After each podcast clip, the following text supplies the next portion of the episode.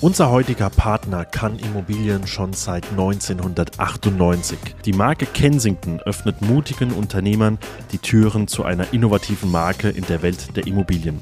Mit einem internationalen Netzwerk, dem Zugang zum Luxussegment und einem exzellenten Weiterbildungsangebot sorgt Kensington nicht nur für das Wachstum seiner Marke, sondern vor allem auch für die Weiterentwicklung deiner Persönlichkeit und Fähigkeiten. Wenn auch du ein Teil dieser Erfolgsgeschichte sein möchtest, dann nehme Kontakt auf unter www.kensington-deutschland.de. Heute zu Gast Immobilienmakler Nick Wiesinger aus Berlin. Wir sprechen mit Nick über seinen Werdegang vom Social Media Marketer zum Immobilienunternehmer und wie erfolgreiche Immobilienakquise in seinen Augen funktioniert.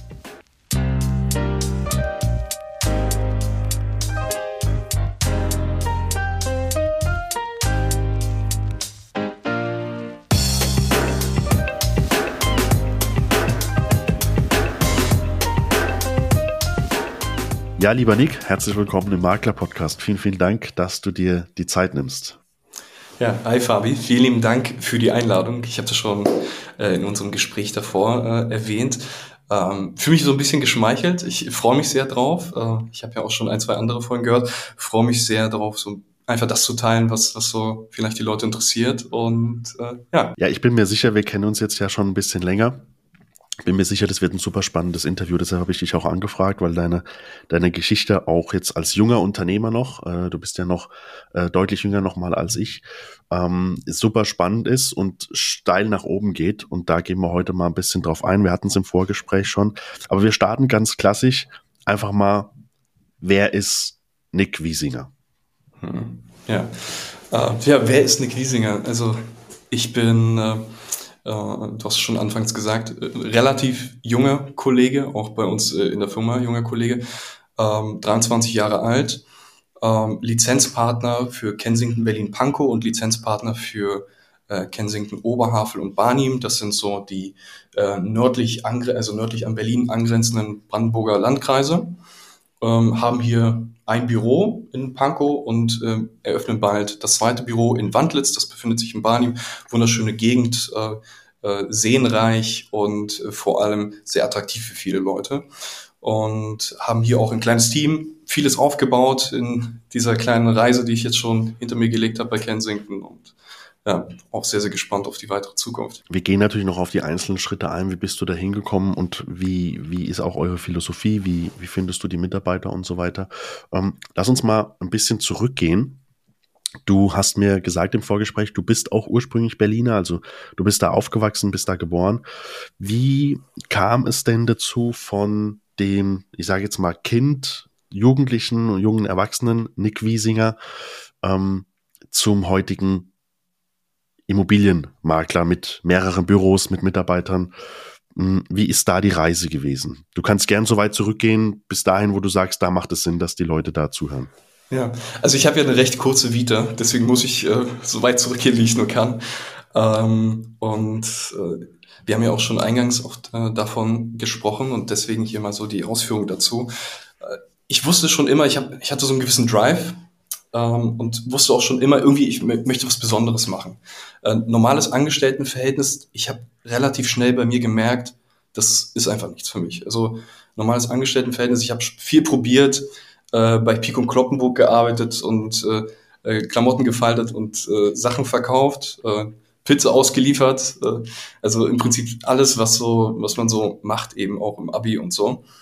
Ähm, Im Abitur war es dann auch, das war so meine, meine meine, meine Zeit, wo ich mich selbst auch sehr, sehr viel gefunden habe, äh, wo ich viel erstmal mit dem Thema Persönlichkeitsentwicklung dann losgelegt habe, viel gelesen habe, auch geschaut habe, auch geschaut habe, was machen so die anderen Leute, was kann man so machen im selbstständigen Bereich, um eben äh, wirtschaftlich ein paar coole Ziele zu erreichen und habe dann auch gemerkt, ähm, Social Media Marketing. Das war so mein, mein erster Step. Social Media Marketing ist irgendwie recht interessant. Das machen viele Leute, machen viele Leute in den USA mit Ty Lopez und so, äh, kennt man ja die ganzen Namen und dann ist das ja natürlich auch alles nach Europa so rübergeschwappt.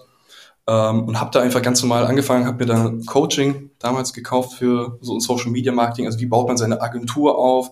Wie generiert man Kunden? Was macht man eigentlich? Also natürlich noch das ganze theoretische Wissen.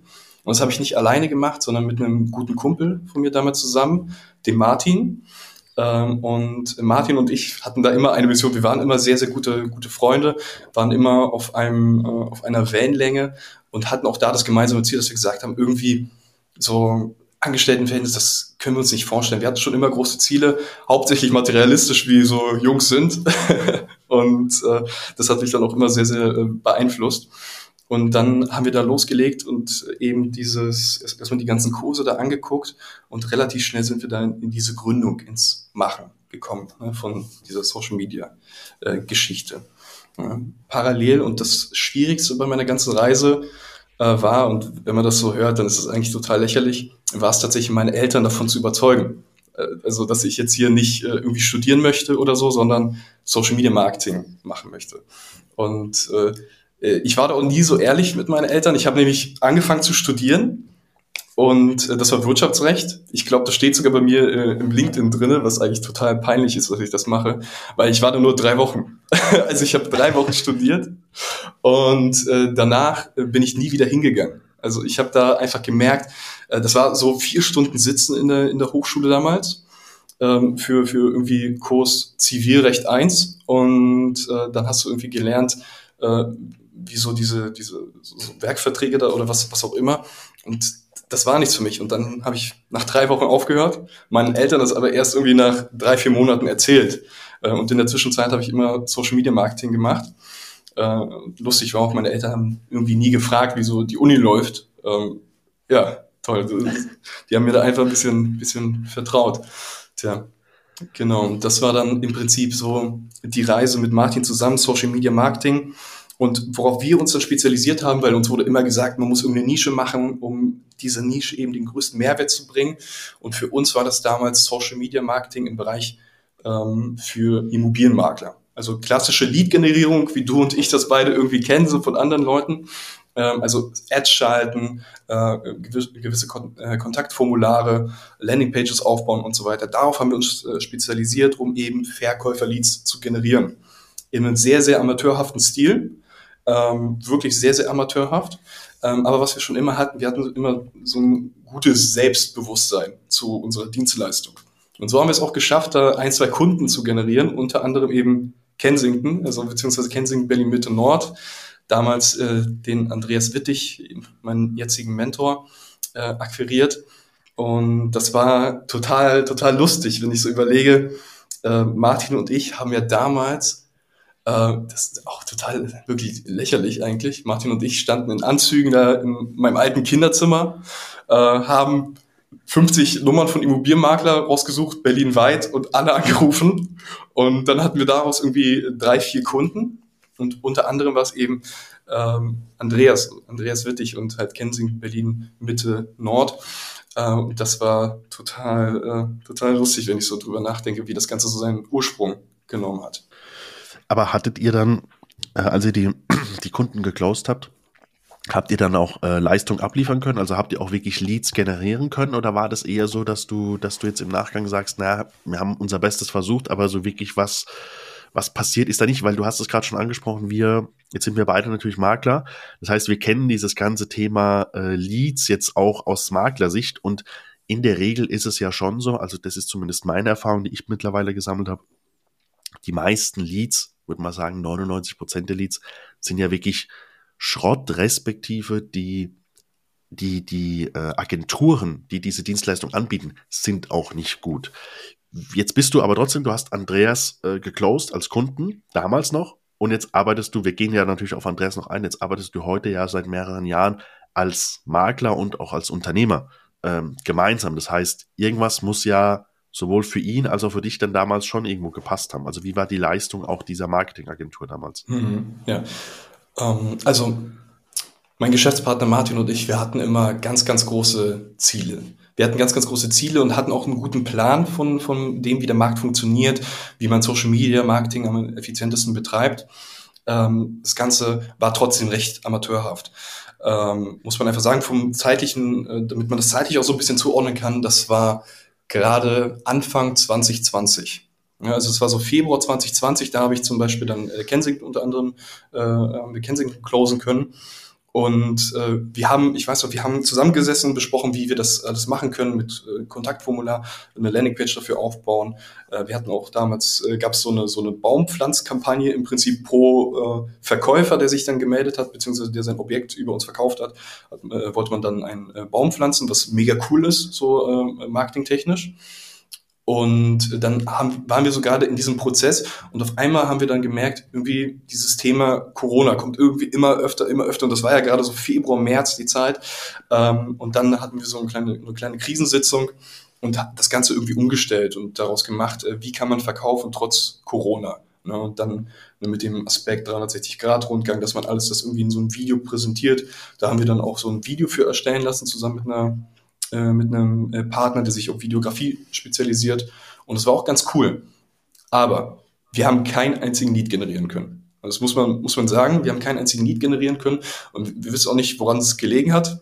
Ähm, und da habe ich auch gemerkt, irgendwie, das, was wir machen, wir haben uns mega viel Mühe gegeben, wir haben daran geglaubt, aber funktioniert hat es irgendwie nicht. Und das äh, habe ich dann in meiner Zukunft noch wesentlich öfter erlebt, auch gerade bei anderen Marketing-Sachen, wie zum Beispiel äh, Flyer verteilen lassen oder äh, andere Marketing-Sachen, Newsletter-Kampagnen und so weiter. Das ist ja der Klassiker, dass sich da eben nicht Leute melden.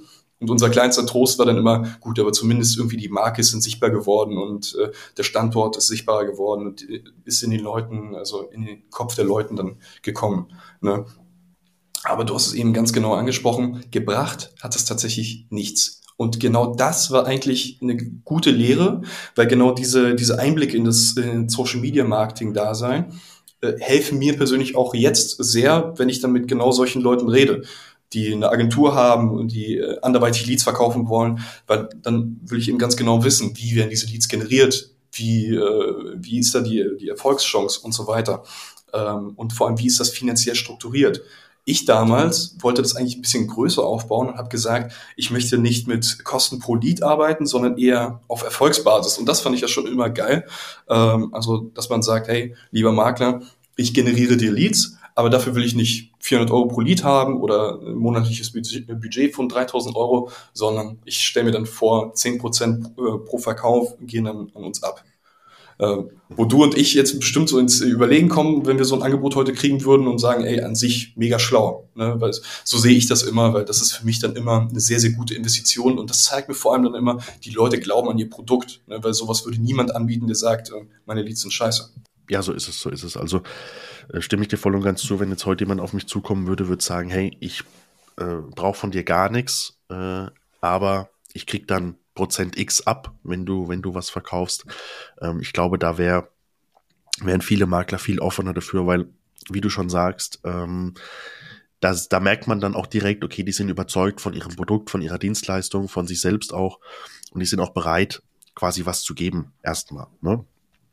Ähm, okay, jetzt hast du vorhin auch ähm, Leute wie jetzt Ty Lopez oder sowas angesprochen, äh, jemand, der sich natürlich mit Persönlichkeitsentwicklung, mit Social Media Marketing und sowas äh, ein bisschen beschäftigt, der kennt solche Leute aus den USA, mittlerweile in Deutschland natürlich rübergeschwappt, äh, äh, gewisse bestimmte Leute, die da sehr, sehr erfolgreich auch sind. Wie kam jetzt halt, und da bin ich jetzt wirklich sehr gespannt, weil ich wusste nicht, dass du quasi Andreas vorher schon kanntest über diese äh, über diese Partnerschaft quasi von, von Dienstleister zu Kunde. Ähm, wie kam jetzt der Switch von deiner Marketingagentur mit deinem besten Kumpel zu dem Sprung zum Immobilienmakler bei Kensington in Berlin Mitte, respektive bei Andreas Wittig im Team? Ja, ja auch das, ähm, ab hier wird es sehr, sehr, sehr, sehr spannend und ähm, sehr interessant, wenn man sich dann so die weitere Entwicklung da ansieht. Also es war so, Andreas und ich ähm, haben relativ eng miteinander gearbeitet und vor allem, wir hatten ja auch ein paar Maklerkunden und ich konnte dann wirklich gute Einblicke haben eben in äh, Kensington und wie Kensington funktioniert, was äh, Kensington sich so auf die äh, Fahne schreibt. Ähm, und das fand ich dann immer ganz, ganz interessant. Äh, die anderen Maklerkunden, mit denen wir da zu tun hatten, das waren eher so klassische Einzelkämpfer, ne, ähm, wie, wie man sie eben kennt, vielleicht so irgendwie Büro aus Makler und Assistenz und fertig. Ne, und dann am besten auch kein eigenes Büro, sondern im äh, Zuhause arbeiten, äh, in, im separaten Raum, äh, was ja sicherlich ab und zu so eben gemacht wird. Und das hat mich eben sehr, sehr doll gereizt bei, bei, äh, bei Kensington und vor allem, kennst ja Andreas zum Beispiel, äh, wie Andreas das Ganze dann rübergebracht hat, wie er eben von der Marke gesprochen hat. Und da hat man wirklich gemerkt, ey, das ist jemand, der brennt für, für das Unternehmen, der brennt für seine Dienstleistung, der brennt für, für seine Arbeit. Und das fand ich auch so genial. Und dann eines Tages äh, war das einfach so, er hat mir gesagt, hey Nick, wir haben jetzt irgendwie zwei Monate zusammengearbeitet, lass uns mal zusammensetzen auf, auf einen Schnitzel und äh, über vielleicht eine andere zukünftige Entwicklung von dir reden. Und da war ich erstmal ganz offen und äh, da hat er äh, eben ganz plump gefragt, ey, sag mal, wie stehst du dazu, wenn du Makler wirst?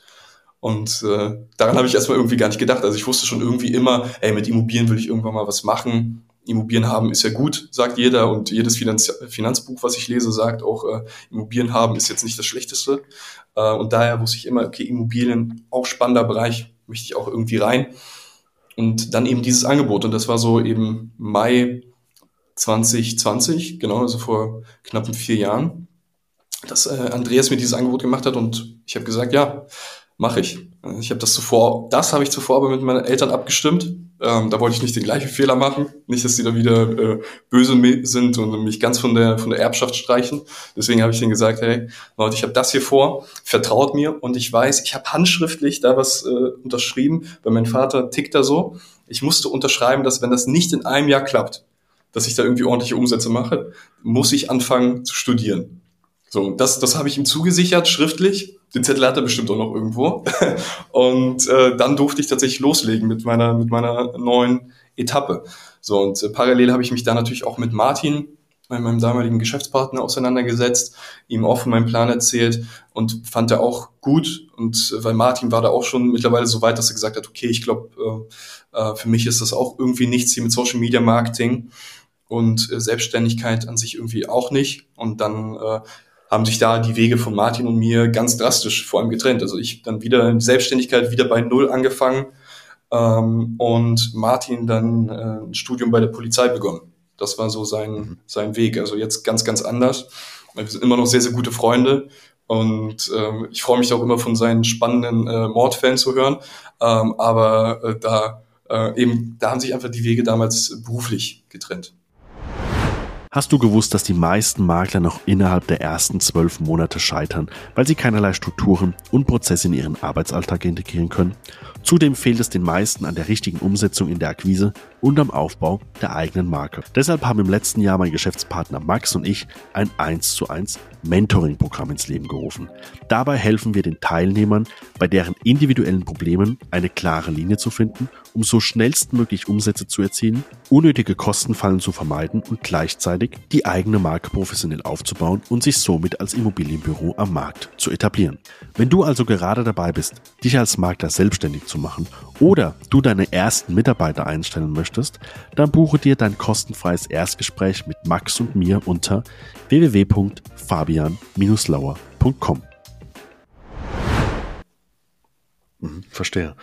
Und dann bist du eingestiegen, ich sage jetzt mal Mitte 2020, als selbstständiger Immobilienmakler äh, bei Kensington Berlin. Berlin Mitte in dem Fall, äh, weil ja, es gibt ja verschiedene Büros. Ne? Genau. Ähm, wie, war, wie war der Anfang? Weil ich glaube, die meisten, die zuhören, sind ja Immobilienmakler bzw. Immobilienmaklerinnen. Ähm, in der Regel bei uns in der Branche, klar, es gibt auch angestellte Makler, logischerweise, aber ich glaube, die, die deutlich größere Anzahl der Leute sind ja äh, Selbstständige oder freie Handelsvertreter oder vielleicht Leute, die ein kleines Fixum haben, aber doch der Großteil muss ja äh, Umsatz machen, muss Provision verdienen, dass es auch wirklich äh, sinnvoll ist, dieser Job. Und ich meine, das ist ja auch gut so. Von daher, wie war dein Einstieg? Du hast Abitur gemacht, du hast dann erste Erfahrungen gesammelt im Bereich Unternehmertum, im Bereich äh, Selbstständigkeit, Akquise, Leute anrufen, Kunden gewinnen.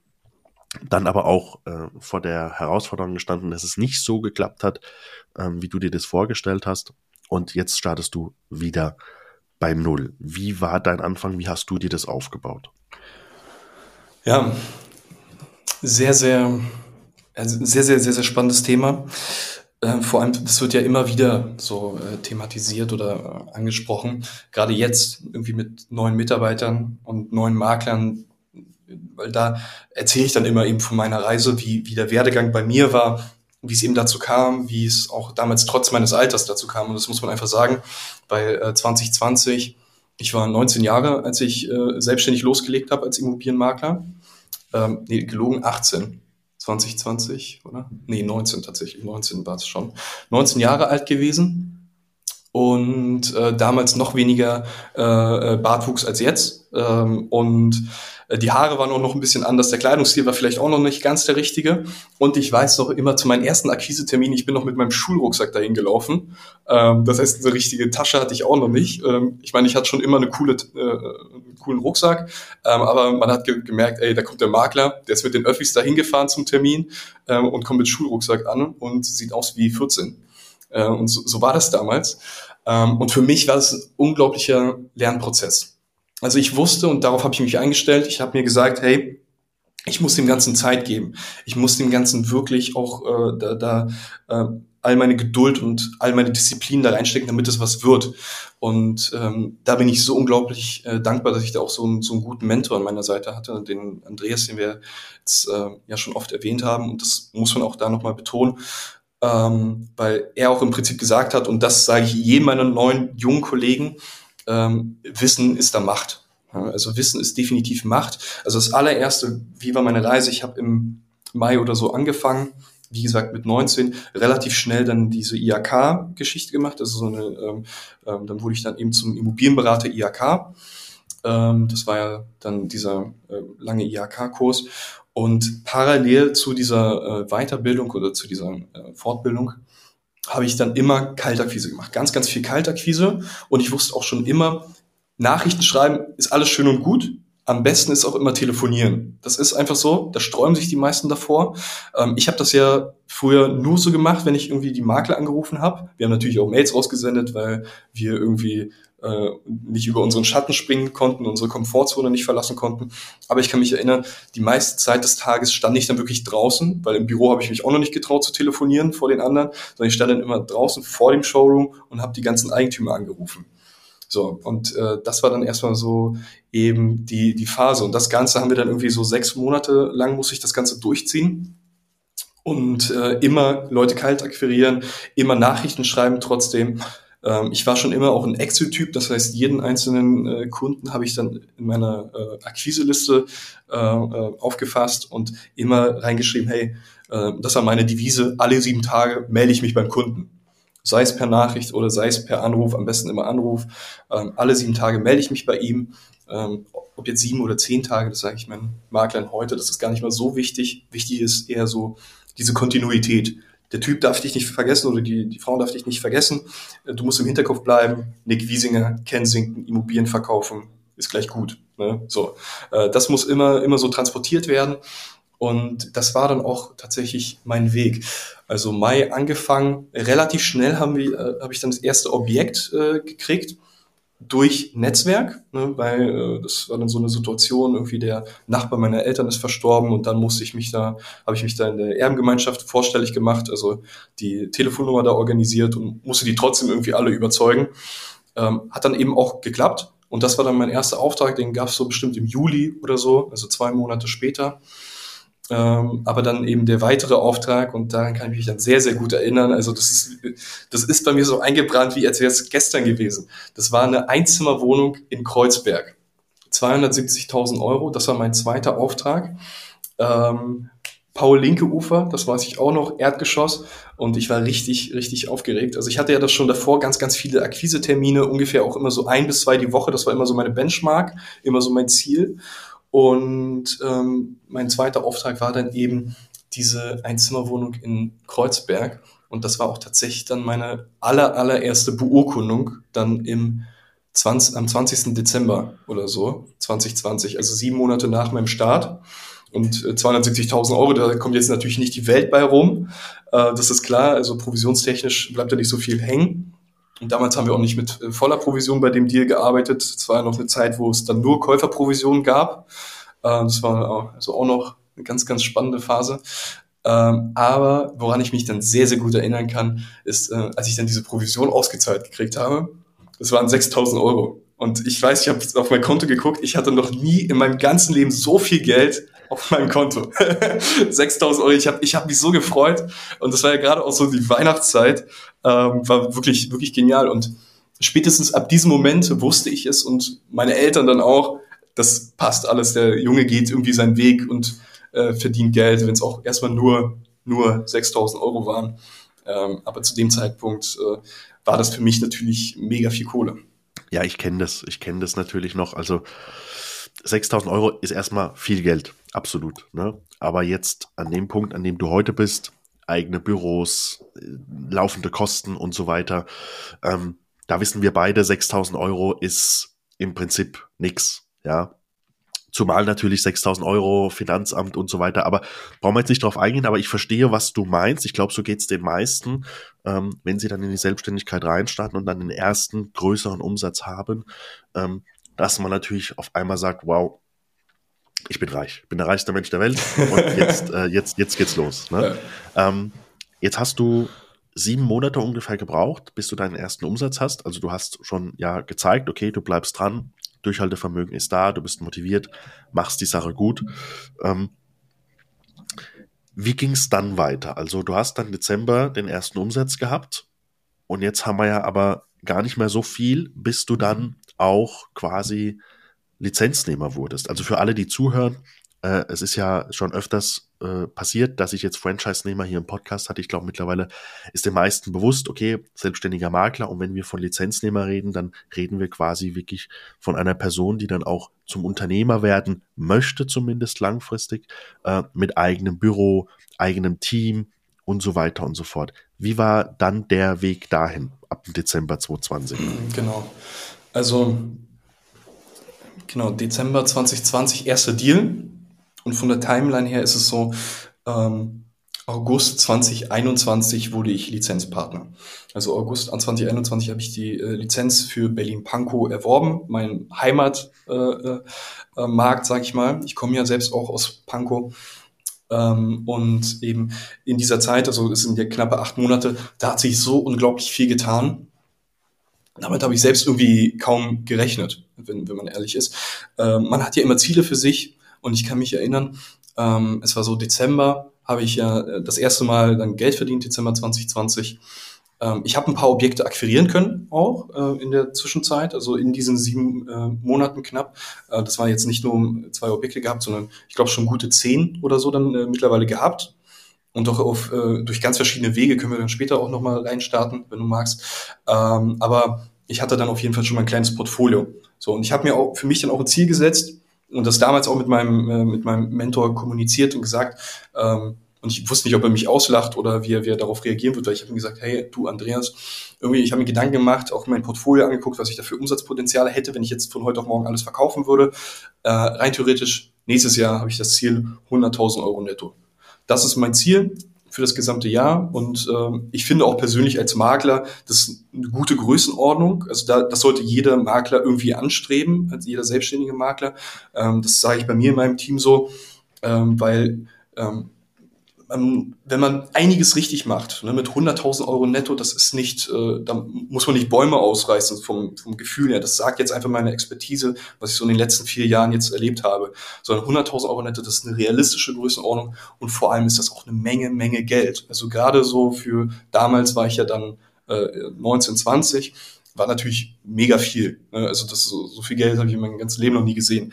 Ähm, aber das ist halt einfach eine sehr, sehr, auch ein sehr, sehr schönes Ziel. So. Ähm, also das war mein Ziel. Und dann hat sich das irgendwie einfach so ergeben, dass dieses Ziel dann nicht im Dezember nächsten Jahres geknackt wurde, sondern schon im Juli. Sondern im Juli, also sieben Monate später, dann äh, ab Dezember, war es dann so, ähm, dass ich dann eben mein, mein, mein mir gestecktes Ziel ähm, erreicht habe. Und das Jahr haben wir dann abgeschlossen, also habe ich dann abgeschlossen irgendwie, ähm, das weiß ich gerade gar nicht mal, mit wie viel. Aber auf jeden Fall bis zum August waren es dann knappe 117.000 Euro netto. Ähm, also da auf jeden Fall mein Ziel erreicht. Haken dann gemacht, knappe elf oder zehn Objekte verkauft. Das ist ja auch immer so eine vernünftige Größenordnung. In Berlin die Durchschnittspreise sind jetzt vielleicht auch ganz anders wie, wie bei dir. Äh, natürlich, und das ist ja auch das Schöne an Berlin, da gibt es ja auch so eine, so eine breite Palette an Objekten. Also von der kleinen Einzimmerwohnung äh, bei mir in Kreuzberg, sage ich mal, die ich damals verkauft habe für 270, was auch schon viel ist für eine Einzimmerwohnung, ähm, bis hin zum zu einer sehr sehr schönen Villa, die wir jetzt auch äh, anbieten für 2,8 Mio. Ne, gibt gibt vieles. Ne, das das ist einfach klar. Und genau, also so war da die Reise bis bis Juli eben dieses Ziel erreicht. Und dann war für mich ganz klar, irgendwie, ich will auch mehr. Ich will mehr, ich will vor, vor allem auch gerne Verantwortung übernehmen, nicht nur für mich äh, Verantwortung übernehmen, sondern irgendwie auch wissen, ich baue noch etwas Größeres auf oder ich helfe dabei, irgendwas Größeres mit aufzubauen. Und das hat mich so gereizt. Also dieser Schritt vom Makler zum angehenden Unternehmer, zum Lizenzpartner war für mich irgendwie der einzige richtige. Äh, ist natürlich auch nichts verwerflich daran zu sagen, äh, ich bleibe jetzt weiter einfach Makler, mache vielleicht dann nächstes Jahr meine 150 äh, äh, netto äh, im, äh, im Jahr, was auch super ist, ne, das ist klar.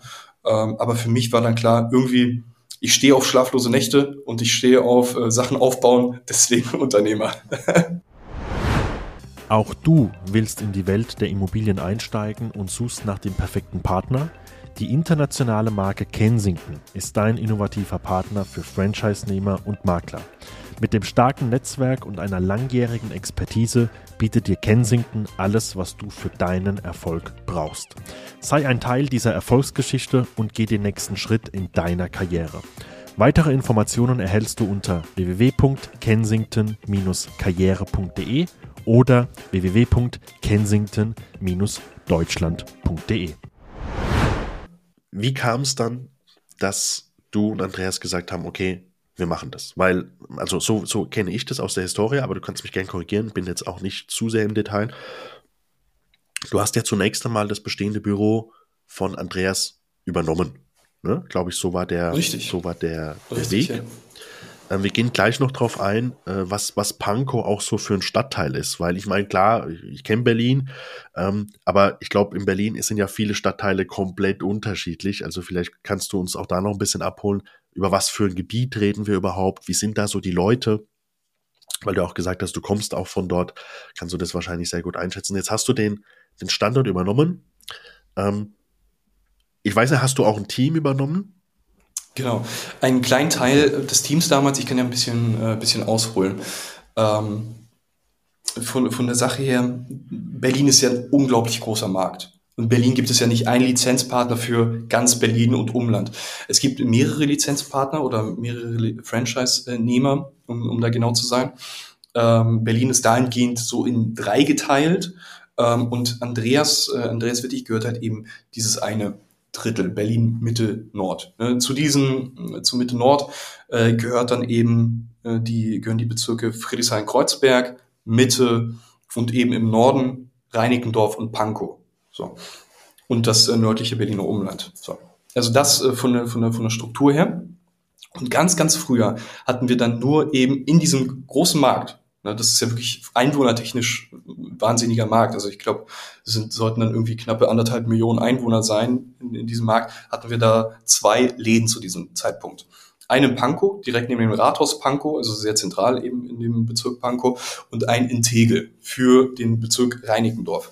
Und äh, da stand auf jeden Fall schon, schon lange der Plan, hey, wir müssen unbedingt ein Büro eröffnen in Mitte so Mitte als, als Erschließungsmarkt und direkt da äh, am Checkpoint Charlie äh, haben wir dann auch da dieses Büro gefunden und ähm, Andreas eben dorthin und wir und beziehungsweise ich hier in äh, Pankow geblieben. Ein Teil des Teams ist dann auch hier in Pankow geblieben, ein anderer Teil mit nach Mitte gegangen und so kam das einfach, dass da so ein gewisser Split stattgefunden hat, ähm, aber das Büro in Obhut eines anderen dann übergeben wurde so, sozusagen. Und da äh, war natürlich super, dass ich da ähm, irgendwie meine damaligen Kollegen wurden dann auf einmal meine, in Anführungszeichen, meine Makler. Ähm, und ähm, beruhigend ist auf jeden Fall zu wissen, von diesen damaligen meinen Maklern gibt es keinen mehr. also irgendwie, äh, das kann ich sehr, sehr gut. Äh, die äh, Leute, also diese Fluktuation, das ist genau mein Ding. Ähm, und äh, äh, ja, so kam das genau, diese, ein Teil der Makler übernommen und dann auf das Geschäft eben im Berliner Norden sehr, sehr stark spezialisiert. Wie war das für dich dann, äh, dass du quasi vom, vom Kollegen im Prinzip im Team zum, zum Chef geworden bist? Also wie, wie war das für dich vor allen Dingen dann, dass du der Chef von den Leuten warst? Und ähm, ich meine, so eine, so eine Führungskraft, da entwickelt man sich natürlich auch. Ne? Man wird so von heute auf morgen Chef, äh, aber im Prinzip so richtig Erfahrung als Chef hast du ja noch nicht gehabt, habe ich damals auch nicht gehabt. Ne? Also es hat ja jeder, irgendwann muss man mal anfangen. Äh, Wissen ist Macht, wahrscheinlich wird der Andreas wieder sagen, auch in dem Bereich dann. Ähm, wie war da der Anfang für dich? Wie bist du mit den Leuten umgegangen? Wie haben das auch die Leute aufgenommen? Du hast jetzt gerade schon gesagt, es ist keiner mehr da von den Leuten. Wie war das? Mhm, ja, also es war schon etwas, äh, etwas komisch, das, das ist klar. Äh, das waren ja alles ganz normal meine, meine Kollegen. Ich war auch nie unbedingt der, der äh, empathischste Kollege oder der, der äh, wo, ähm, weil ich habe immer nur so mein Ding gemacht. Äh, ich war immer nett, das ist, das ist klar, und ich stand auch immer zur Seite, wenn es irgendein Thema gab. Aber ich habe immer nur mein Ding gemacht als Makler. Und das ist auch an sich ganz, ganz cool, ne? wenn man so ein selbstständiger Makler ist in so einem Unternehmen, da kann man einfach sein, sein äh, Ding so durchziehen, ähm, ist im besten Fall dann noch auch so mega erfolgreich und hat auch Spaß bei der Sache. Und das Ganze ja trotzdem irgendwie im Team, ne? weil immer wenn dann halt so äh, Themen aufkommen, äh, irgendwelche speziellen Sachen oder man wünscht sich, dass vielleicht äh, zu einem Te äh, Termin äh, ein etwas gestandener, älterer Kollege dabei ist, dann sprichst du mit ihm.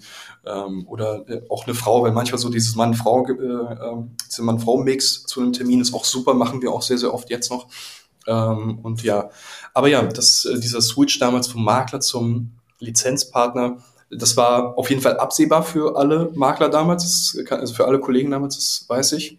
Also es hat niemanden jetzt überrascht, dieser, dieser Schritt, äh, weil es war ja auch so, ich war mit der Umsatzstärkste und ähm, daher war das eine natürliche Entwicklung trotzdem. Aber auf jeden Fall immer noch komisch. Ähm, es war einfach so, die anderen Kollegen waren dann irgendwie halt 10, 12, 15 Jahre älter als ich. Und äh, da war ich dann irgendwie 20 ähm, und habe gesagt, so, jetzt äh, ja, hört ihr mal auf mich. Nein, so war das ja nie, äh, wirklich. Also ich habe da noch nie die, die, äh, den Diktator gespielt. Aber ähm, es war trotzdem natürlich etwas, etwas komisch, weil jetzt ist das Machtgefüge einfach ein anderes und ich muss Verantwortung übernehmen für das, was sie tun, wie sie es tun ähm, und dafür natürlich, dass alles, das Licht anbleibt. Ne? Dafür bin ich mit verantwortlich und genau das muss man auch verstehen und ähm, das habe ich dann auch relativ schnell verstanden ich war immer ansprechbar für die Kollegen und ich glaube, das war immer das, das äh, Wichtigste. Ne? Einfach dieses Thema Expertise, weil auch wenn, auch wenn ich jünger war, war es so, dass, äh, dass man mich trotzdem da sehr, sehr als, als kompetente Person eben wahrgenommen hat. Das war schon so. Wie war für dich dann auch der, der Anfang als, ich sage jetzt einfach mal als Unternehmer dann? Ne? Jetzt wissen wir heute, da gehen wir gleich noch drauf ein, dass du jetzt ein zweites Büro auch eröffnest. Ähm, das heißt, du hast ja anscheinend irgendwas richtig gemacht jetzt in den letzten äh, drei Jahren dann, äh, die dazwischen liegen. Wie war dann dieser Sprung? Weil du bist auf einmal, du hast ganz andere Aufgaben, du hast es gerade gesagt, als selbstständiger Makler, du kannst so ein bisschen dein Ding machen, du kannst dich wirklich rein auf Einkauf, Verkauf fokussieren und ein bisschen Personal Branding und sowas, aber alles andere, dass das Büro schön aussieht, dass die Brand wächst, dass die Mitarbeiter gut geführt sind, äh, Marketing und so weiter, musst du dich ja um nichts kümmern. Das heißt, du hast vollen Fokus auf Vertrieb. Das ändert sich ja dann, wenn du das Büro übernimmst und auf einmal all die anderen Sachen hast. Ähm, wie war da so der, der Start quasi? Hm. Ja. Ähm, ja, es ist, äh, der Start war holprig. Also der Start war wirklich, äh, wirklich etwas holprig. Ich habe unglaublich viel gelernt in, in meiner Reise. Ähm, bin auch jetzt noch nicht so weit, dass ich sage, ich bin, bin da allwissend, das ist klar. Ähm, aber gerade diese Phase, ich war ja dann eben äh, dann junger, junger Franchise-Partner, gute Umsätze gemacht, ähm, aber dann wurde es ein bisschen, ein bisschen holpriger. Äh, und wie kam es dazu? Also ich kam tatsächlich in, auch in eine wirtschaftliche Situation, die nicht so, so sexy war. Äh, das war dann irgendwie so, damals äh, irgendwie um die 13, 12, 13.000 Euro Fixkosten gehabt. Ähm, also ganz normal Kohle, die jeden Monat irgendwie weggeht und dann macht ein, äh, hat ein Mitarbeiter Bock, noch eine tolle Marketingkampagne zu machen für ein Objekt, was es auch sicherlich verdient oder Bücher zu drucken für insgesamt 500 Euro netto und das, das läppert sich dann schnell. Ne? So, aber eben genau diese Kombination aus diesen, aus diesen Fixkosten ähm, äh, war es dann eben, wo ich dann auf einmal da stand und das war dann, glaube ich, ein paar Monate später, im Februar oder so, ähm, also auch mittlerweile jetzt schon mehr als zwei Jahre her fast, ähm, wo ich dann sage, ey, irgendwie komme ich hier an Liquiditäts, äh, meine Liquiditätsgrenze. Und das war auch dann mit einer der, äh, der schwierigsten Momente in, in meinem Leben und wo ich auch gesagt habe, okay, daran will ich auch wirklich lernen und auch wachsen und äh, dafür sorgen, dass so eine Situation nie wieder vorkommt. Weil was war passiert? Und äh, diese Situation, ich glaube, da werden sich so ein paar Leute damit identifizieren können, weil es war dann tatsächlich so, ich war auf einmal Lizenzpartner, habe ich gefühlt wie, wie der Chef und habe mir gesagt, so, ab sofort sorge ich dafür, dass bei jedem es läuft, habe Objekte abgegeben, also Objekte, die ich äh, akquiriert habe, abgegeben und auf einmal nicht selber im Portfolio gehabt. So, und dann merkst du schnell, du warst der Umsatzträger, der Hauptumsatzträger, hast, äh, das war das Einzige, was ich damals konnte, irgendwie, äh, Objekte verkaufen, einkaufen, verkaufen. Und auf einmal stand ich da, Mitarbeiter haben nicht die Umsätze gemacht, wie ich es mir vorgestellt habe oder wie ich es erwartet habe. Und ich selber kam dann eben zu diesem, äh, zu, zu einem guten Liquiditätsengpass vom äh, Gefühl her. Ne? Ähm, und genau das war für mich ein unglaublich starkes Learning, weil was ich gemacht habe, ist, ich habe mich zu sehr von dieser Rolle einnehmen lassen, zu sehr äh, mich als, als Geschäftsführer oder sowas gefühlt und mir gesagt, okay, ich muss jetzt hier ähm, alles abgeben und äh, dafür sorgen, dass es, dass es läuft. Und dabei habe ich vergessen, Umsatz zu machen oder dass Umsatz eben reinkommt. Also, aber das war für mich ein unglaublich wichtiges Learning. Ähm, und gerade in dieser Phase, ne, weil von diesem, dieser Step vom Makler zum Unternehmer, und da muss ich ja immer noch hinkommen zu diesem Unternehmer, ist es so unglaublich wichtig, dass man immer noch selber auch macht, selber auch verkauft. Äh, weil das ist irgendwie diese, diese einzige Konstante in so einer äh, etwas schwierigeren Zeit, die du wirklich beeinflussen kannst. Absolut, ja. Also kann ich unterstreichen, da haben wir beide das Gleiche erlebt im Prinzip. Ähm, und ich glaube, das ist auch das, was vielen irgendwann mal so passiert, dass sie dann merken, okay, ich als Hauptumsatzträger bin halt trotzdem immer noch verantwortlich. Ne? Anders funktioniert das halt sehr, sehr lange nicht, außer du bist halt irgendwann mal wirklich so groß, dass du dann sagen kannst, okay, jetzt habe ich so viel Rücklagen und kann vielleicht auch mal daneben liegen bei einem Mitarbeiter oder sowas. Das ist, äh, ist vollkommen richtig. Dann bist du natürlich auch in die Zeit reingekommen, äh, jetzt äh, die letzten 18 Monate, letzten zwei Jahre, Zinserhöhung, schwieriger Markt und so weiter. Ich weiß nicht, wie das der Berliner Markt äh, aufgefasst hat, wie schwierig es da war. Wie hat sich dann das Ganze entwickelt, dass du irgendwann, dass du irgendwann an einem Punkt warst, wo die ganzen Leute, die quasi früher deine Kollegen waren, alle weg waren und du ja über die Zeit hinweg im Prinzip einmal komplett gechanged hast und äh, äh ein neues Team aufgebaut hast. Wie, hm. wie ja. hast du dann die Leute gefunden und wie hast du auch die Leute quasi jetzt geführt bis heute? Hm. Also wir hatten schon immer so ein, so ein bisschen Fluktuation. Das äh, ist einfach so, das ist relativ normal auch. Die meisten Mitarbeiter, die wir damals hatten, also die, wir, die ich damals irgendwie übernommen habe, die meisten Makler, die ich damals übernommen habe, kamen aus Netzwerk. Kamen aus Netzwerk oder haben sich beworben. Ne? Also das ist ja das, das Schöne. Wir sind bei, ich glaube, elf mit Wandlitz, den ich ja bald eröffnet, den Showroom, sind wir bei zwölf Standorten in und um Berlin. Das heißt, wir haben auch eine gewisse Größe und wenn man dann Immobilienmakler Berlin googelt, dann findet man uns vielleicht im besten Fall auch. Ähm, und irgendwie hatten wir dann auch schon immer ab und zu Bewerber. Ähm, das heißt, die meisten, die ich da übernommen habe, eben genau so aus dem eigenen Netzwerk von irgendwelchen Leuten, äh, von irgendwelchen anderen Maklern oder eben Bewerber. Ähm, aber man muss auch ganz klar sagen, fast alle, die wir, die wir da waren oder die wir immer noch sind, sind irgendwie Quereinsteiger. Und das ist immer unser Thema. Also die meisten Makler, mit denen ich arbeite, sind auch Quereinsteiger. Und das ist auch prinzipiell nichts Schlechtes, finde ich. Quereinsteiger sind für uns, für uns beide, Fabi, als, als Lizenzpartner natürlich das, das Schlimmste äh, zeitlich irgendwie, äh, weil du musst, man muss ihnen alles beibringen, das ist klar. Ähm, man bringt nicht nur vertriebliche Impulse bei, sondern man fängt auch irgendwo ganz am Anfang an, wie, wie ist das Grundbuch aufgebaut. Ne? Ähm, weil wir legen auch sehr, sehr viel Wert auf Schulungen bei uns so in-house, also nicht nur mit der unglaublich guten Kensington Academy, sondern auch bei uns so intern äh, einfach noch mehr aus der Praxis den Leuten beibringen, ne? von der Objektaufnahme bis hin zur Übergabe. Ne? Also diese ganzen, ganzen Schritte, dass, dass die Leute äh, verstehen. Ähm, also sehr, sehr, sehr, sehr zeitaufwendig. Viele sind eben ähm, Quereinsteiger. Aber wie gesagt, das ist nichts Schlimmes, weil wenn ich so gucke in unser Unternehmen, mit die besten Leute sind Quereinsteiger gewesen. Und daher sollte sich daran auch äh, nichts, nichts ändern. Ne? Ja. Kennen wir natürlich, kennt, glaube ich, jeder, auch der zuhört. Ne? Die meisten Leute sind Quereinsteiger. Ähm, ihr legt sehr viel Wert auf Schulung. Du hast die Academy schon angesprochen, ähm, die wir natürlich nutzen können. Aber natürlich ist es auch extrem wichtig, dass die Leute im Büro selbst geschult werden, dass du nochmal die eigene Philosophie auch mitbringst. Wenn ich mir so Instagram bei euch immer anschaue, glaube ich, macht ihr das, also Andreas und du macht das ja auch immer gemeinsam, ne? Die Teams äh, gemeinsam. Ähm, ich denke mal, das bringt auch jedem, also jeder, der wirklich was erreichen will, der nimmt solche Sachen auch immer sehr, sehr gern an. Ne? Gerade jetzt du, du bist jetzt zwar noch jünger, aber hast ja diesen Weg schon gegangen vom Makler zum Unternehmer.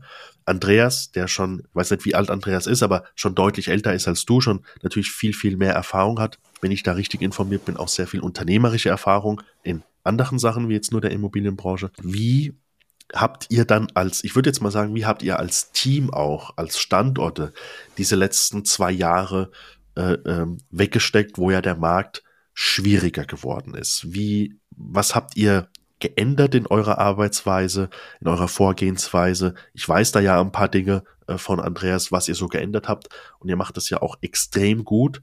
Habt euch da wirklich auch sehr exklusiv nochmal positioniert. Wie seid ihr damit umgegangen als Team? Ja, also, Fabian, die letzten zwei Jahre haben natürlich auch uns vor eine äh, vor eine große Mammutaufgabe gestellt. Ne?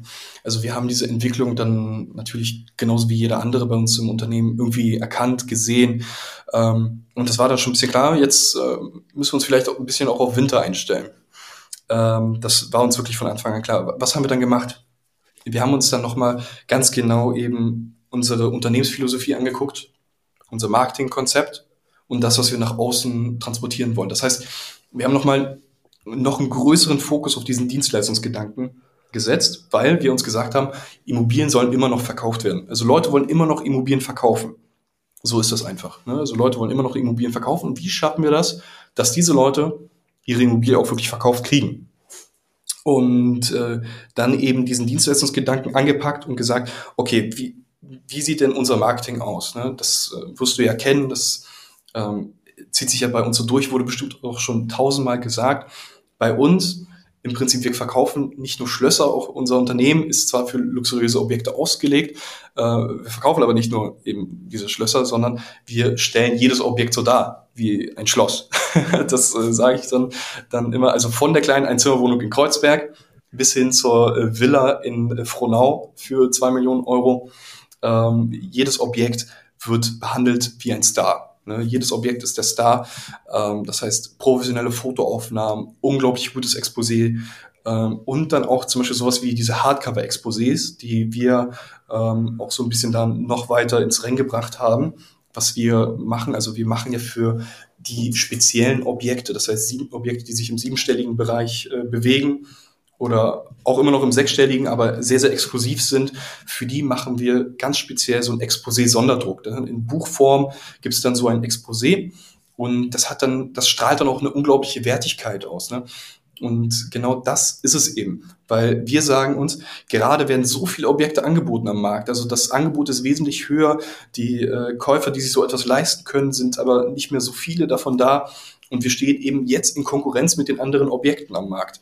Und wie schaffen wir es, dass der Kunde, dieser eine Käufer, der sich das leisten kann und vielleicht auch leisten möchte, sich für unser Objekt entscheidet, was wir anbieten und nicht das Objekt ein paar Straßen weiter. Und das schaffen wir eben nur durch Präsentation, Sichtbarkeit in den Immobilienportalen. Also deswegen haben wir da auch einen super Draht zu ImmoScout und so, ähm, dass, äh, dass wir da immer auch die höchstmögliche Sichtbarkeit haben für die Objekte, investieren da so wahnsinnig viel Geld, jeder weiß, was eine Schaufensteranzeige kostet und das ist bei uns irgendwie so fast schon Standard. Ne? Und ähm, das äh, eben unser, unser Konzept erstreckt sich da so, so breit. Und ich glaube, nur so und weil wir gesagt haben, auch der richtige Marktpreis muss es sein. Ne? Weil mit Mondpreisen brauchen wir jetzt gar nicht mehr arbeiten, sondern wir machen realistische Marktwerte. Wir schauen uns an, was am Markt ist.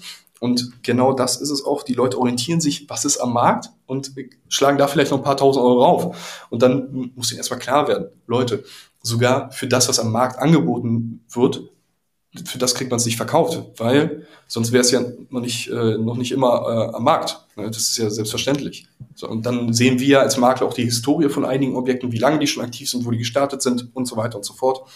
Also da im Prinzip alles nochmal auf, auf links gedreht, Objektpräsentation, Einwertung, das Netzwerk, die Nutzung des Netzwerkes. Und so kam es dann auch, dass dann das letzte Jahr im Vergleich zu den vier Jahren davor, beziehungsweise bei Andres natürlich schon ein bisschen, ein bisschen mehr, tatsächlich sogar das unser erfolgreichstes Jahr war. Also letztes Jahr war tatsächlich unser äh, erfolgreichstes, äh, erfolgreichstes und gewinnreichstes Jahr der letzten sechs Jahre. Spannend, dass, dass äh, das letzte Jahr im Prinzip das erfolgreichste war, während das Jahr bei vielen äh, im Prinzip genau das Gegenteil ist. Ja. Ähm, Du hast es vorhin, äh, als du über deine Anfänge ge gesprochen hast, schon erwähnt. Wie macht ihr denn Akquise? Also ähm, wie geht ihr vor? Natürlich klar, klassische Kaltakquise, telefonieren, E-Mails und so weiter. Aber vielleicht kannst du mal so ein klein wenig uns abholen in, in euren Akquiseprozess. So weit wie du willst. Hm. Ja, definitiv. Also, ähm, das klingt jetzt immer, es klingt simpel, aber es ist so unglaublich kompliziert. Man muss einfach jeden möglichen Weg gehen. Ne? Ryan Serhant, äh, den wirst du kennen, das ist ja, äh, ähm, ich weiß, ich äh, weiß ja, dass du auch schon mal äh, seine Bücher gelesen hast. Ähm, der ist ja der Vorreiter für mich und auch ein großes, großes Vorbild da in äh, New York. Ähm, und er hat das sehr, sehr, sehr treffend ge äh, gesagt. Also man muss möglichst viele Bälle in die Luft werfen ne? und jeder Ball repräsentiert irgendwie eine Chance sei es der Kaltakquise-Anruf, sei es irgendwie der Brief, den du an den Eigentümer schickst. Und von diesen möglichst vielen Bällen, die du ge gefangen hast, musst du versuchen, ganz, ganz viele, äh, zu, die, die, du hochgeworfen hast, musst du versuchen, ganz, ganz viele zu fangen. Ne? Und so ist es im Prinzip. Also jeden erdenkbaren Weg gehen, um an Objekte ranzukommen. Und das, und das ist eben die Quintessenz dabei, und das mit einer Kontinuität. Das heißt, einmal zehn Leute anrufen und danach nie wieder, das bringt gar nichts, brauchst du gar nicht machen. Ähm, aber jeden Tag zehn Leute anrufen und das nicht über eine Woche, sondern über vier, fünf Monate hinweg, du kannst gar nicht nicht erfolgreich sein. Das funktioniert nicht. Und genau, genau das ist es. Also es sind so viele kleine Wege. Ich kann, kann so viele Beispiele nennen. Ich habe mal ähm, Objekt akquiriert und da bin ich mega stolz drauf. Das Objekt kostet 2,8 Mio.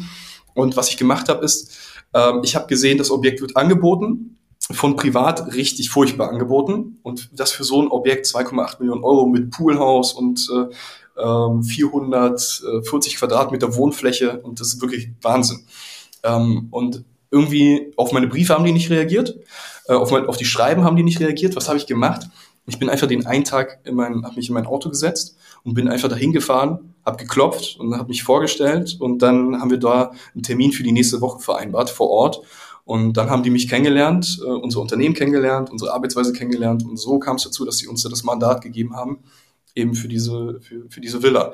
Und das ist eben auch nur ein Weg. Und ich muss auch sagen, ich, ich würde das auch öfter machen, aber davor hatte ich mega Schiss. Also ich hatte noch, ich habe mich noch nie so klein gefühlt, wie in diesem Moment, wo du da vor so einer Villa stehst und da klingelst und sagst, Moin, ich habe die Anzeige online gesehen. ich würde gerne mit Ihnen zusammenarbeiten. Und das war, war eine krasse Erfahrung. Ähm, aber eben genau das ist es. Also einfach möglichst viele Wege gehen, aber auch mit einer Kontinuität. Ne? Mhm. Ja. Du kennst ja Carlo aus meinem Team. Ihr habt ja, glaube ich, gleichzeitig fast äh, angefangen. Ganz genau. Und der hat das auch, auch mal gemacht am Anfang. Äh, er kam, er hat auch Akquise gemacht bei einem Objekt und die Dame hat nicht abgenommen, die hat nicht reagiert auf Schreiben, auf gar nicht, also das gleiche wie du. Ähm, und dann ist er auch, hat er irgendwann gesagt, du Fabian, kann ich auch einfach dahin fahren. Ich weiß, wo das Objekt ist, kann ich auch einfach dahin fahren, kann ich das machen. Und dann habe ich gesagt, ja, wenn du, wenn du das, wenn du dich das traust, rein, frag freundlich nach. Ja. Und er ist hingefahren. Ich habe mir noch so gedacht, boah, also mutig, wirklich Respekt davor, weil äh, den Mut haben ja die, die aller, allerwenigsten. Ne? Und wenn ich solche Sachen schon, schon gemacht habe, mein, da wissen wir beide, ist jetzt nichts Alltägliches am deutschen Markt, ne, dass du losziehst und, und an Türen klopfst und sowas. Ähm, aber da war das schon auch immer Überwindung für mich gewesen früher. Ne? Und er hat das äh, direkt gemacht. Und er hat auch den Auftrag damals reingeholt. Ne? Also das war für ihn die einzige Chance, an die Dame ranzukommen. Und er hat es auch geschafft, diesen, äh, diesen Auftrag reinzuholen. Zwar nicht für 2,8 Millionen, aber ich glaube 600.000 waren es damals. Ähm, von daher auch äh, nicht schlecht. Also spannend, ja, äh, wie du, wie du das dann, äh, wie du das auch, äh, wie ihr das aufzieht. Und du sagst es, je mehr Wege du gehst, umso mehr Möglichkeiten hast du, aber die Kontinuität macht es. Ne? Also ich glaube, das kennt jeder Vertriebler. Die Kontinuität ist, ist ultra, ultra wichtig, gerade in unserem Markt, wo es ja nicht B2B ist, sondern wo es ja wirklich ganz normale Leute sind, die ihr Haus verkaufen, ähm, die das auch nicht alltäglich machen. Ne? Die sind das jetzt bei 2,8 Millionen, das ist vielleicht auch ein Unternehmer, der ist natürlich ein bisschen was anderes nochmal gewohnt, aber die normalen Leute, die, die kennen das ja gar nicht, die wissen ja gar nicht, wie so Vertrieb für uns jeden Tag funktioniert. Ne? Ähm, das heißt, du hast da nochmal ganz andere äh, Hürden zu überwinden bei solchen Leuten. Mhm, absolut. Aber du hast es wirklich sehr, sehr gut gesagt und sehr gut wiederholt und auch Respekt äh, an Carlo, weil äh, ja, sowas, sowas erfordert einfach Eier. Also das ist, ist echt hart ähm, und muss man, muss man einfach machen. Aber ich empfehle das auch mal jeden zu machen, weil das ist eine coole, eine coole Lehre. Danach habe ich so oft nicht mehr gemacht. Ich weiß gar nicht warum, aber einfach weil das Thema Kaltakquise bei mir dann nicht mehr so oft auf dem Programm stand. Und vielleicht da nochmal, um ein bisschen einzusteigen und da auch den Input zu liefern. Wie sieht denn bei uns die Kaltakquise aus? Hast du gewusst, dass die meisten Makler noch innerhalb der ersten zwölf Monate scheitern, weil sie keinerlei Strukturen und Prozesse in ihren Arbeitsalltag integrieren können? Zudem fehlt es den meisten an der richtigen Umsetzung in der Akquise und am Aufbau der eigenen Marke. Deshalb haben im letzten Jahr mein Geschäftspartner Max und ich ein 1 zu 1 Mentoring-Programm ins Leben gerufen. Dabei helfen wir den Teilnehmern, bei deren individuellen Problemen eine klare Linie zu finden, um so schnellstmöglich Umsätze zu erzielen, unnötige Kostenfallen zu vermeiden und gleichzeitig die eigene Marke professionell aufzubauen und sich somit als Immobilienbüro am Markt zu etablieren. Wenn du also gerade dabei bist, dich als Makler selbstständig zu machen oder du deine ersten Mitarbeiter einstellen möchtest, dann buche dir dein kostenfreies Erstgespräch mit Max und mir unter www.fabian-lauer.com. Also ich selbst, ich bin großer Fan von einfach Hörer nehmen, anrufen. Ähm, klar, die Leute sind dann immer extrem abgenervt. Ne? Du, die gehen, äh, das, die meisten zumindest. Ne? Äh, die meisten sind doch immer trotzdem sehr, sehr nett, ähm, aber die wollen nichts mit Maklern zu tun haben. Und das ist auch alles klar. Ähm, aber das, der beste Weg ist immer noch anrufen, sich vorstellen, sagen, was man so macht. Ähm, auch so, dass man eben mehr macht als die anderen. Das ist auch vielleicht immer ganz, ganz wichtig, das so rüber zu transportieren.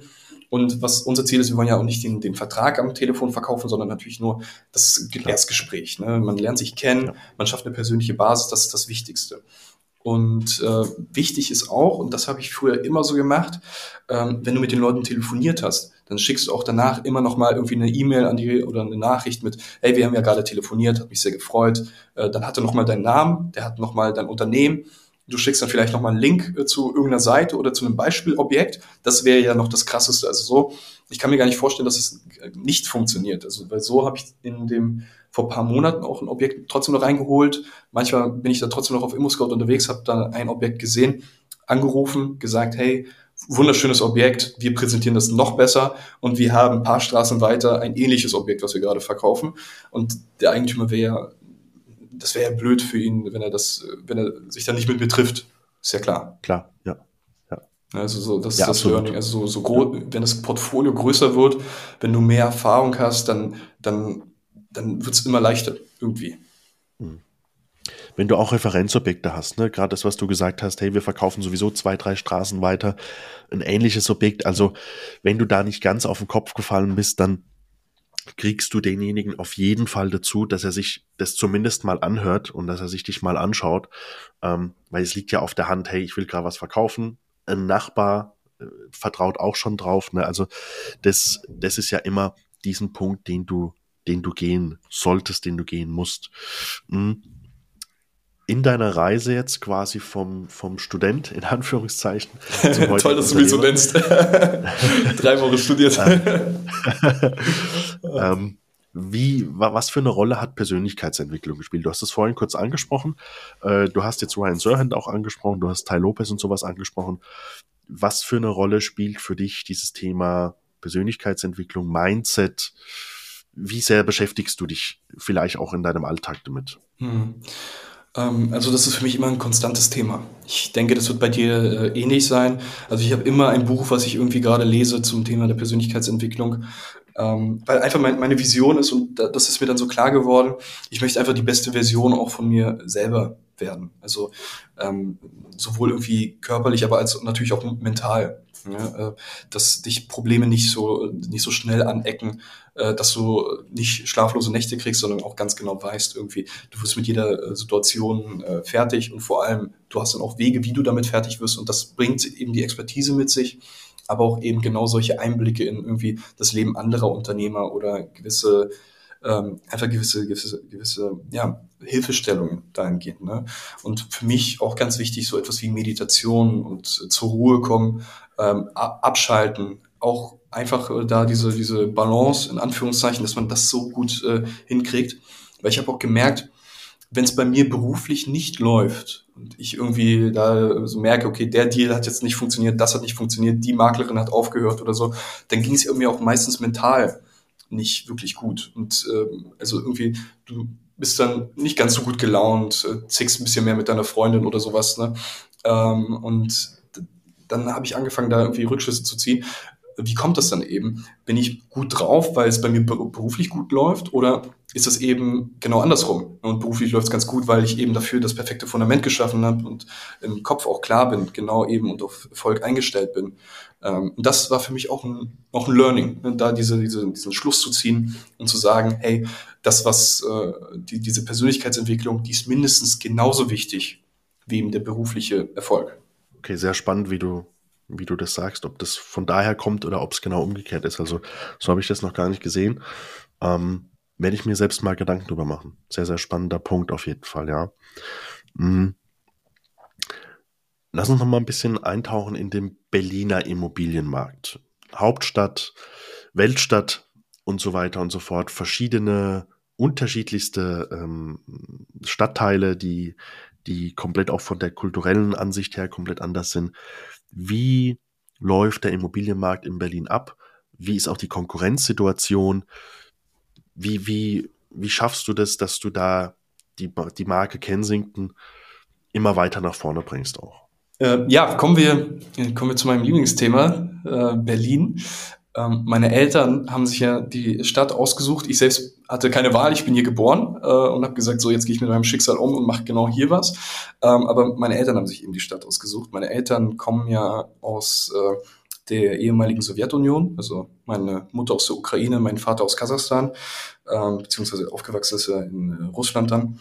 Ähm, das heißt, ich bin ja auch russischsprachig, was ab und zu auch im Beruf äh, ganz gut ist. Äh, weil hier gibt es trotzdem, gerade in einem Markt wie Berlin, äh, gibt es sehr, sehr viele auch äh, russischsprachige Leute. Auch wenn die hier schon irgendwie 20, 30 Jahre sind, sprechen die gefühlt kein Wort Deutsch. Finde ich auch immer genial, wie die das schaffen. Ähm, aber ja, genau für die Leute haben wir dann auch noch äh, eben mich als Ansprechpartner. Ähm, und ja, also Berlin an sich ist ja so unglaublich groß. Das kann man sich gar nicht vorstellen. So unglaublich vielschichtig. Also wenn ich mal irgendwie Objekt habe, was jetzt nicht in meinem Einzugsgebiet ist, dann fahre ich eine Stunde zu dem, zu dem Objekt hin. Das ist äh, eigentlich Wahnsinn. Ne? Man denkt sich ja hier einfach zehn Minuten fahren und fertig, aber so ist das tatsächlich nicht. Und mein Markt ist, finde ich, noch viel spannender. Ist klar, das sagt jeder über seinen Markt, aber Berlin-Pankow. Ich bin hier aufgewachsen, ich bin hier groß geworden, ich habe hier Pizza ausgeliefert, ich äh, äh, hab hier, äh, bin hier zur Schule gegangen, habe hier Volleyball gespielt. Also Berlin kenne ich, äh, Berlin-Pankow kenne ich ganz gut. So, und da umso besonderer ist ja auch hier die Situation Berlin-Pankow ist auch der größte Bezirk. Ne? Also einwohnertechnisch mit äh, knapp 410 oder 420.000 äh, Einwohner ist es natürlich wirklich auch von der Einwohnerzahl riesig. Ähm, und das Schöne an äh, Pankow ist dann, dass sich das auch so durchzieht. Also von den, äh, von den City-Wohnungen im äh, Prenzlauer Berg, also wunderschöne Altbauten oder Neubauten im Prenzlauer Berg, was ja auch zu Pankow gehört, bis hin zu in den Norden, Karo, Blankenburg, Buch, äh, äh, Rosenthal, Niederschönhausen, das äh, wunderschöne Häuser dort teilweise oder eben ganz normale Einfamilienhäuser und so das typische äh, Leben im Grün, was sich so jede Familie vorstellt. Also wir haben hier ganz, ganz oft die Bewegung bei uns, die wir feststellen, die Leute wohnen irgendwie äh, in Mitte oder Prenzlauer Berg und ziehen dann gen Norden ja, und äh, kaufen sich dort ein Haus, lassen sich dort nieder, die Kinder gehen dort zur Grundschule und äh, Schule. Ähm, und ähm, also wirklich schön ist es einfach, dass es so unglaublich vielschichtig ist. Ne? Unglaublich verschiedenes Klientel auch. also sowohl irgendwie gute Unternehmer, äh, dann aber auch gute Angestellte, IT-Leute, Selbstständige, äh, ähm, Studenten, auch ganz, ganz viele, die dann wiederum eben wichtig sind für diese kleinen Wohnungen, die wir zum Beispiel da äh, verkaufen. Mal in Kreuzberg mit Einzimmer, das, da zieht keine Familie hin, ist klar, sondern das ist eher so eine Single-Wohnung. So. Ähm, also genau das eben das Reiz, was mich so extrem an Berlin reizt, ist einfach wie unglaublich groß der Markt ist, wie unglaublich groß diese Palette ist und wie viele Immobilien es hier gibt. Also ähm, der Markt ist auch so schnelllebig und ähm, das ist da einfach, einfach toll. Ne? Die Käufer, die gerade bei ImmoScout was suchen, sind nicht zwangsläufig die, die auch äh, morgen dort gucken, weil sie entweder was gefunden haben oder was äh, oder neue dazukommen. Und das ist eben ganz normal bei uns. Also wir haben da auch eine viel größere Bewegung, glaube ich, als jetzt zum Beispiel andere Märkte. Und jetzt die, äh, der zweite Showroom, ist der schon eröffnet oder wird der jetzt erst noch eröffnet? Genau. Der zweite Showroom wird noch eröffnet. Ich möchte mich nicht auf ein äh, Fertigstellungsdatum äh, festnageln, weil ich, wir sind gerade in Gesprächen mit Handwerkern und das erweist sich irgendwie alles auch sehr, sehr schwierig. Es ist der Klassiker. Ähm, und dieser Showroom wird ja eröffnet in Wandlitz. Wandlitz, für die Leute, die aus Berlin und Umgebung kommen, ist eine sehr, sehr schöne Gegend. Ähm, ähm, da gibt es ja auch ein paar Seen. Und auch früher bin ich dann immer ins Standbad Wandlitz gefahren als Kind, ähm, um dort eben dann äh, den Sommer zu verbringen. Ähm, also unglaublich schön, unglaublich Ruhepotenzial, aber dennoch auch relativ nah, wenn man zum Beispiel in Pankow arbeitet oder so, dann ist es gar nicht mal so unüblich, auch in Wandlitz äh, zu leben. Ne? Ähm, schön ist da, irgendwie auch so mit Häusern direkt am See. Ähm, das hat alles auch so, so unglaublich viel Potenzial, da dieser Markt.